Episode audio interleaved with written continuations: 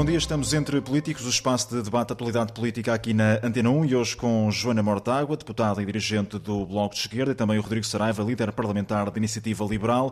E é já em ambiente de pré-campanha que vamos falar de algumas das propostas eleitorais vindas a público na última semana, em particular as do Bloco de Esquerda, mas também as da AD, Aliança Democrática. Vamos ainda falar do mercado de transferências de deputados. Vamos tentar ainda perceber que impacto pode ter a mais recente mega operação da Polícia Judiciária. Entre os suspeitos estão o Presidente do Governo Regional da Madeira, Miguel Albuquerque, o autarca do Funchal, Pedro Calado, ainda o Presidente do Conselho de Administração do Grupo AFA, uma empresa da área da construção civil.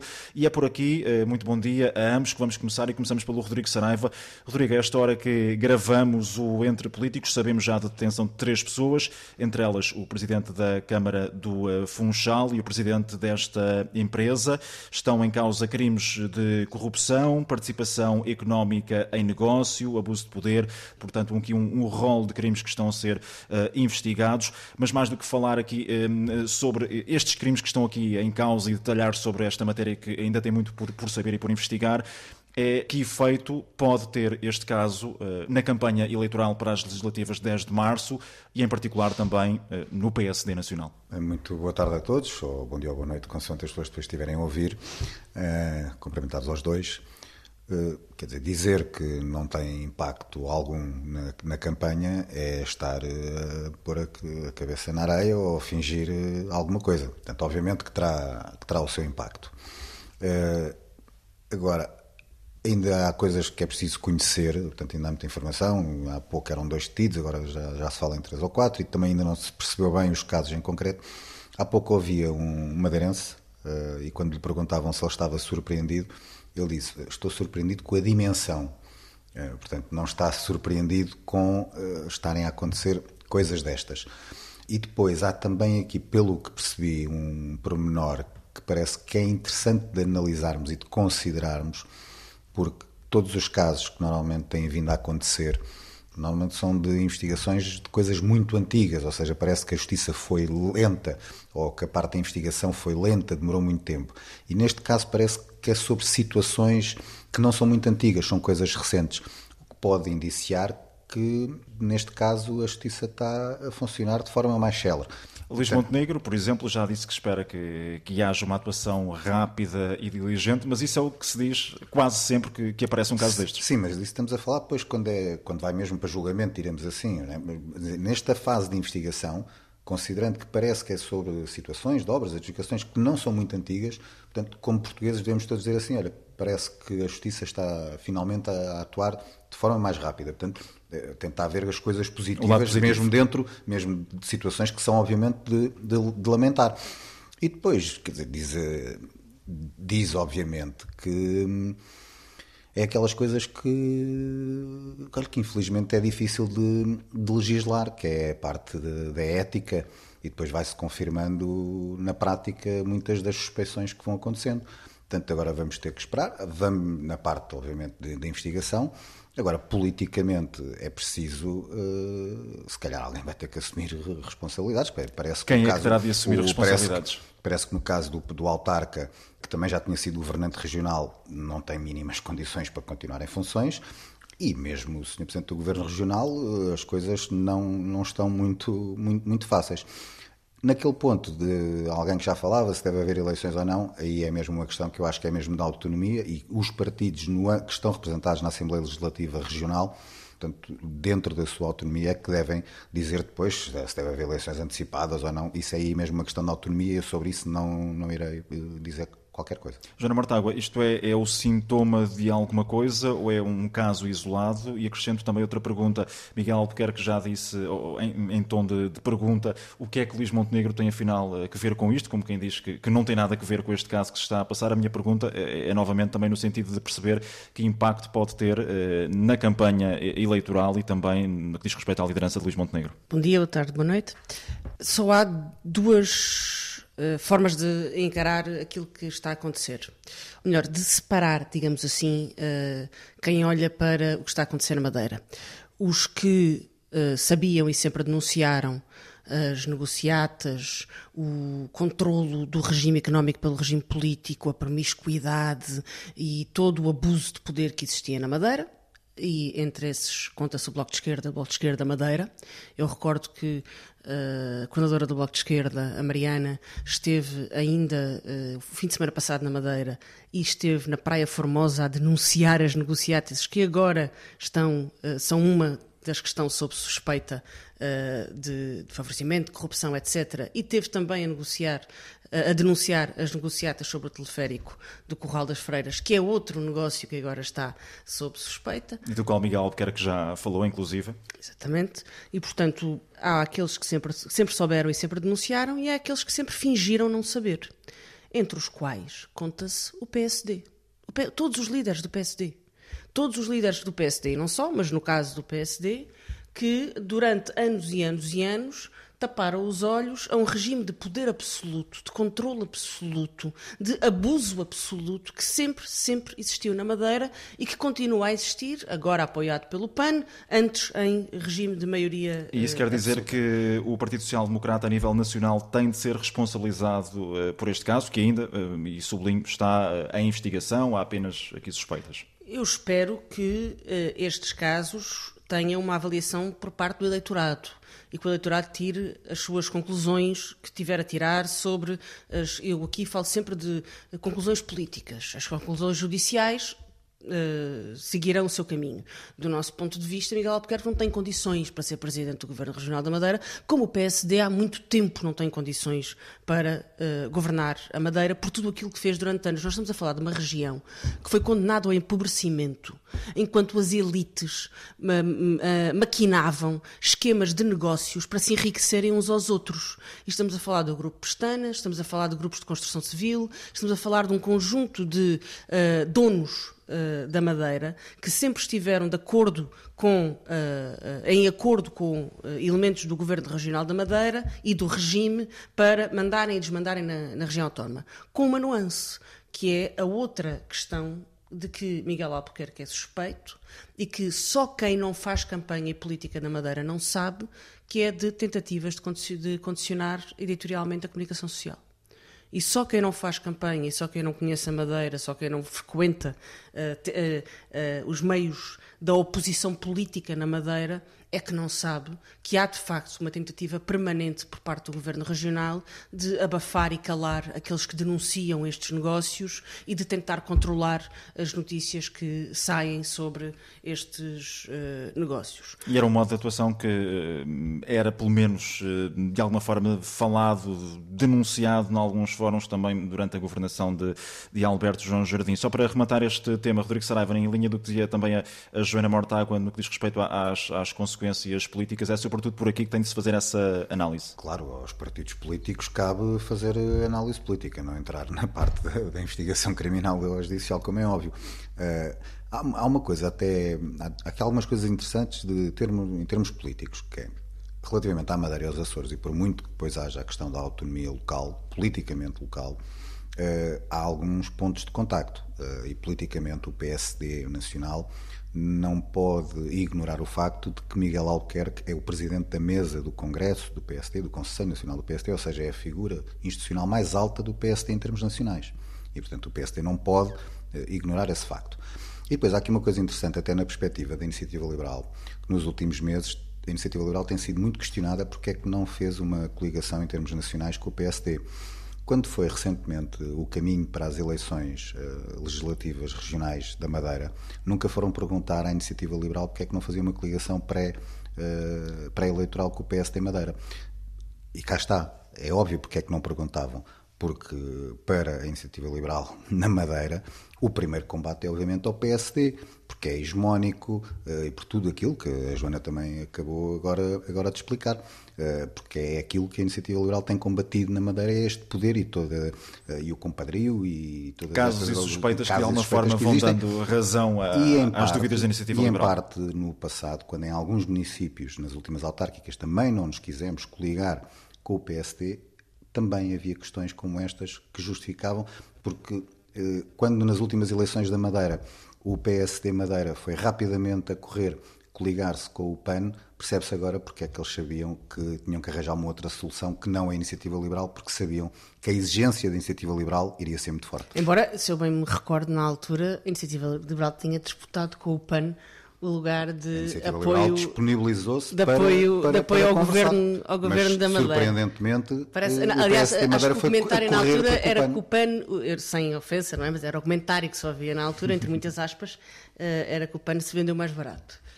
Mas nós não nos vendemos, nem, nem nos compramos, nem fizemos em saldo. Dissemos que estávamos disponíveis para uma solução, mas logo a seguir Miguel Albuquerque anunciou o acordo com, o PAN. Houve, houve quem estivesse mais uh, disponível. Vamos avançar, não querendo tornar isto monotemático, vamos voltar ao, ao, PSD, mas neste caso para falar de propostas uh, eleitorais. O PSD apresentou esta semana as bases do programa económico e também mais duas dezenas de propostas na convenção da AD, a Aliança Democrática, que era a economia a crescer quase 3,5% até ao final da legislatura. Luís Montenegro compromete eh, a encerrar também o tema da recuperação integral do tempo de serviço eh, dos eh, professores, isto nos primeiros 60 dias de um futuro executivo da AD, se tal vier a acontecer. Também acesso universal e gratuito a creche ao pré-escolar, um plano de emergência para a saúde. Joana Mortágua, há aqui muitas propostas e a minha primeira pergunta é se estamos aqui a falar de, de um PSD com um pendor mais social do que tínhamos visto até ao momento e como é que o Bloco de Esquerda olha também uh, para uh, estas propostas no que diz respeito à ambição, se é demasiado ambicioso aquilo com que o PSD se compromete? Não vou comentar o cenário macroeconómico, ele acabou de ser apresentado uhum. uh, agora, não, não, não o conheço. Ouvi com muita atenção a convenção da AD, ainda não acabei de ouvir tudo. Fiquei, curiosamente, foi última... Até porque já ouvimos aqui neste mesmo programa no Entre Políticas a Joana Mortágua confessar que é fã de congressos, Exatamente. convenções e coisas parecidas. Ouço tudo do princípio ao fim.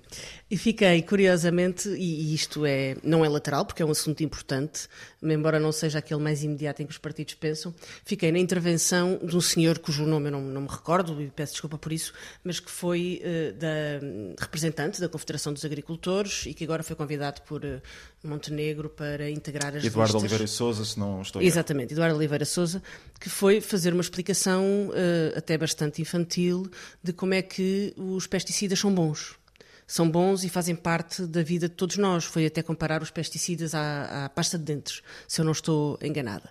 No momento em que nós temos uh, solos contaminados uh, no Alentejo fora por causa da agricultura intensiva e até uh, produções biológicas e produções com qualidade que não podem ser levadas a cabo porque os solos estão contaminados e isso depois prejudica a certificação de quem quer fazer agricultura biológica, eu acho que está muito dito sobre aquilo que o PSD promete em termos ambientais.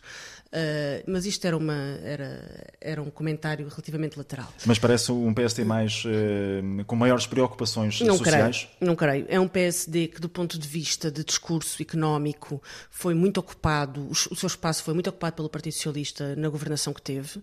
O Partido Socialista ocupou o meio campo do PSD, a, a figura que eu costumo utilizar, e, portanto, o PSD tem estado a utilizar, obviamente, aquelas falhas da governação do Partido Socialista que estão à, à vista de todos. Agora tem um problema, é que as soluções que apresenta não têm credibilidade porque não fazem parte do património de governação do, do, do, do PSD, nem são compatíveis com depois as respostas que o PSD quer dar do ponto de vista económico. O PSD faz uma, uma, uma historieta sobre a carga fiscal e o Bloco de Esquerda acha que deve haver mais justiça fiscal em Portugal, mas a historieta que o PSD conta de que todos os impostos subiram desde 2015 é pura e simplesmente mentira.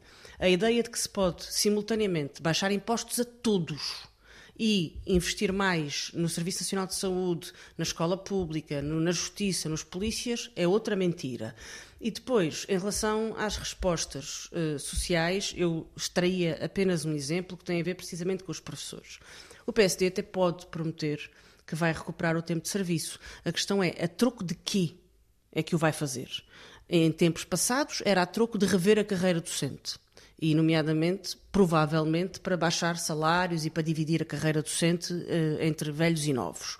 Neste momento é a troco de fazer regressar modelos como aos contratos de associação.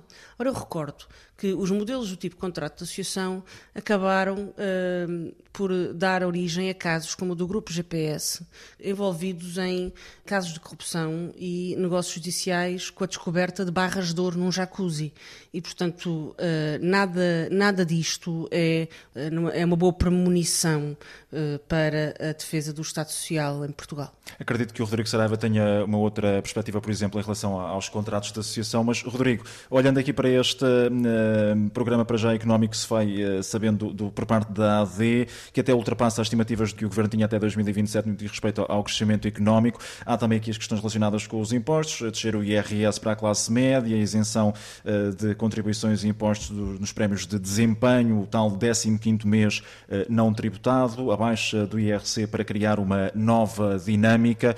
É este o, o, caminho com que a iniciativa liberal se quer comprometer, salvo aqui algumas diferenças em relação a, aos números, mas é, é uma, um caminho que a iniciativa liberal poderia estar também disposto a, a discutir com o Partido Social Democrata e, e com a AD, e, já, e, a mesma pergunta que fiz à Joana, se é, uh, para já estes dados que estão lançados pela AD são demasiado otimistas, tendo em conta o estado do país e o historial também do PS. Bem, os dados eu não os conheço, nós estamos a gravar isto uhum. no, no, dia em que, que forma, foi apresentado, foi apresentado e nós estávamos ali na Comissão Permanente, mas por essa introdução, a diferença não está meramente nos números, a diferença está na, ambi na ambição. Uh, e, portanto, e aquilo que tem sido os últimos tempos, nós temos visto, uh, e com alguma satisfação, como é óbvio, o PSD num conjunto de áreas a aproximar-se do discurso e do caminho que a iniciativa liberal tem apontado. A questão é se é uma ambição com um grau de realismo maior ou menor. Sim, a questão é que isto aconteceu nesta legislatura, portanto, nos últimos meses eh, aqui na Assembleia da República, quando nós pusemos a nossa proposta de baixa do IRS, o PSD votou contra. Depois nós ouvimos um, o Presidente do PSD, Luís Montenegro, também a falar da parceria na saúde entre público, privado e social. Nós apresentámos aqui na Assembleia da República uma nova lei de bases da saúde, uma reforma da saúde, pondo um sistema a funcionar com público, privado e social a funcionar como um só, e o PSD votou contra. Não sei se o PSD, no programa que está a apresentar, irá falar mais uma vez, como falou ao longo dos últimos anos, da reforma do sistema eleitoral, mas nós apresentámos a introdução do círculo de compensação e o PSD votou contra.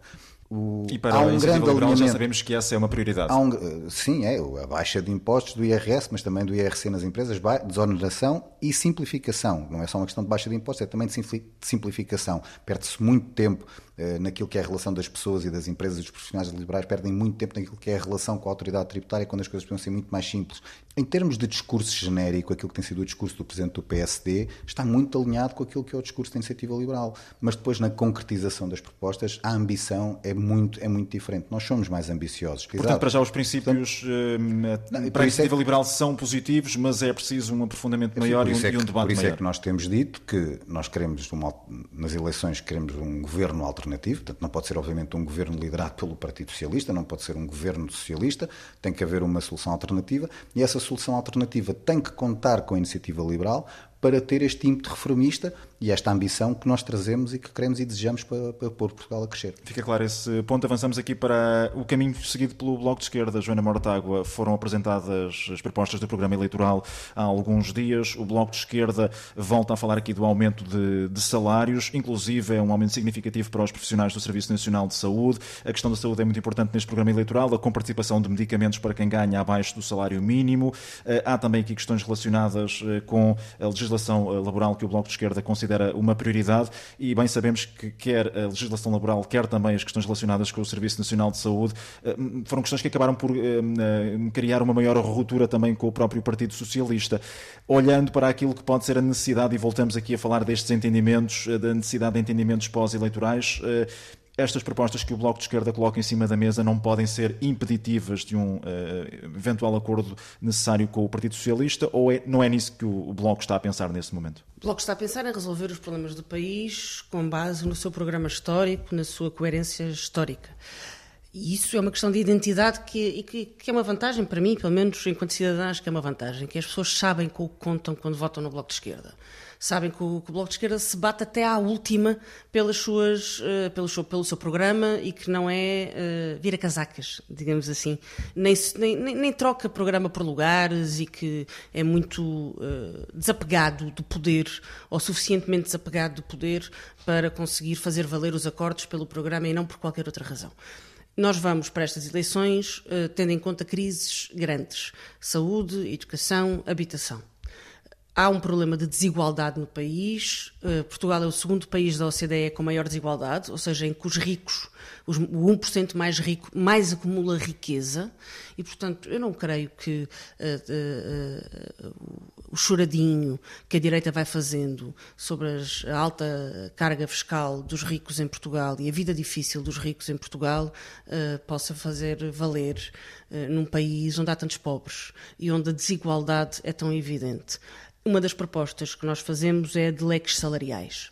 É indecente que um trabalhador de uma empresa tenha que, tenha que trabalhar centenas de anos para ganhar o que ganha um, uh, um administrador.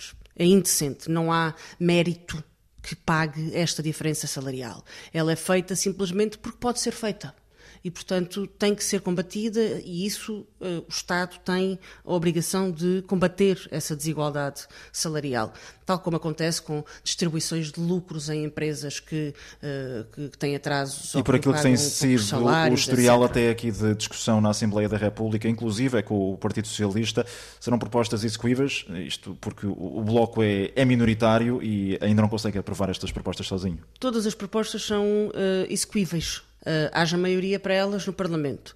O Bloco de Esquerda uh, tem, dá uma garantia, que é, no dia a seguir às eleições, é estas propostas que vai colocar em uh, cima da mesa. E temos a expectativa de ter força suficiente para impor Uh, maiorias no Parlamento, quando eu digo impor é para conseguir maiorias no Parlamento para estas propostas. Essa é a expectativa que nós temos. Não há nada escrito que diga que, uh, que, os partidos têm de as rejeitar ou que não haverá maioria para elas.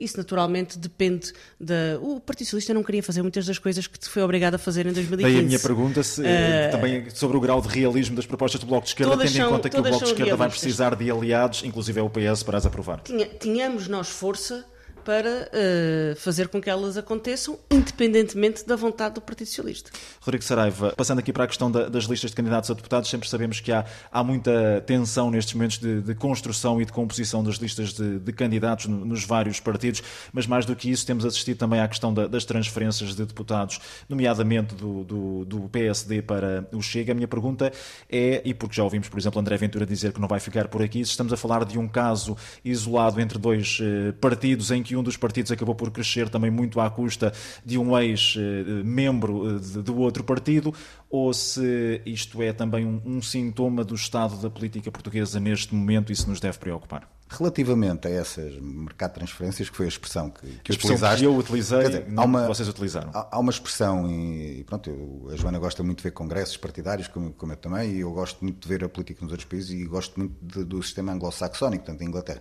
E há uma expressão do léxico político que foi cunhada em Inglaterra, que é o cross the floor, portanto, quando um, um deputado passava de um partido para, para, para o outro. Portanto, não é algo que seja chocante algum um deputado passar de um partido para o outro não é algo chocante. E já aconteceu quando, em décadas passadas quando, em Portugal, já aconteceu nos últimos tempos menos. Quando, quer dizer, um deputado que passasse assim, quer dizer, do, do Bloco para o PS, ou, ou do, do, do, Bloco para o PC, ou do PSD para o CDS, ou do PSD para a Iniciativa Liberal, quer dizer, acho que ninguém ficaria assim chocado porque não são partidos com umas diferenças abissais. É? Estes casos estamos a ver colocam muitas questões, acho que a maior parte das pessoas não compreende.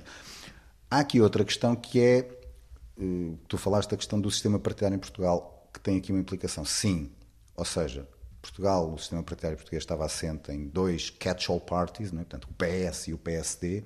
Uh, a disseminação ou a diversidade no espectro esquerdo da, da Assembleia da República já tinha, já tinha acontecido há mais tempo e naquilo que é chamado à direita está a acontecer mais recentemente. Portanto, também de alguma forma acaba por ser talvez demonstrativo que era uma coisa que eu até achava há muitos anos que iria acabar por acontecer, que era estes dois catch-all parties eh, perderem espaço, perderem votação e implica perderem pessoas. Portanto, acho que também acaba por ser uma consequência desta mutação plural do, do sistema partidário português. Agora, do partido tem que estar a ser para, para, o, para o qual está a ser, de facto é bastante surpreendente e acho que a maior parte das pessoas não está a entender o que está a ver. Joana Mortágua, mesmo para finalizar e muito rapidamente, eh, é um sintoma do momento ou é apenas um, caso particular entre dois partidos que têm alguma relação entre si por via daquilo que é o líder de um dos partidos, André Ventura, e também se este é, é, é uma situação que deve preocupar, a olhar também para o futuro e para aquilo que é a percepção da opinião pública em relação à própria Assembleia da República? Deixo uma pergunta. No passado, as transferências, digamos assim, as mudanças de partido de grandes personalidades políticas, estou-me a lembrar, por exemplo, de Helena Roseta, uh, deveram-se a, a, a, mudanças ideológicas do, dos respectivos partidos ou das pessoas uh, que os representavam e, portanto, significaram uh, grandes adesões ideológicas uh, a partidos que não eram os partidos de origem e essas, essas mudanças tiveram explicações que todos compreendem. Eu deixo a pergunta eh, se encontram nestas transferências motivos políticos ou ideológicos e se não são estes, quais é que sobram? Fica a pergunta da Joana Mortágua e agradeço à Joana Mortágua e também ao Rodrigo Saraiva. Estivemos hoje entre políticos com estes dois convidados. Voltamos daqui a uma semana com novos temas, sempre depois das 10 da manhã na Antena 1, em podcast em antena1.rtp.pt, também no RTP Play e restantes plataformas. Até para a semana.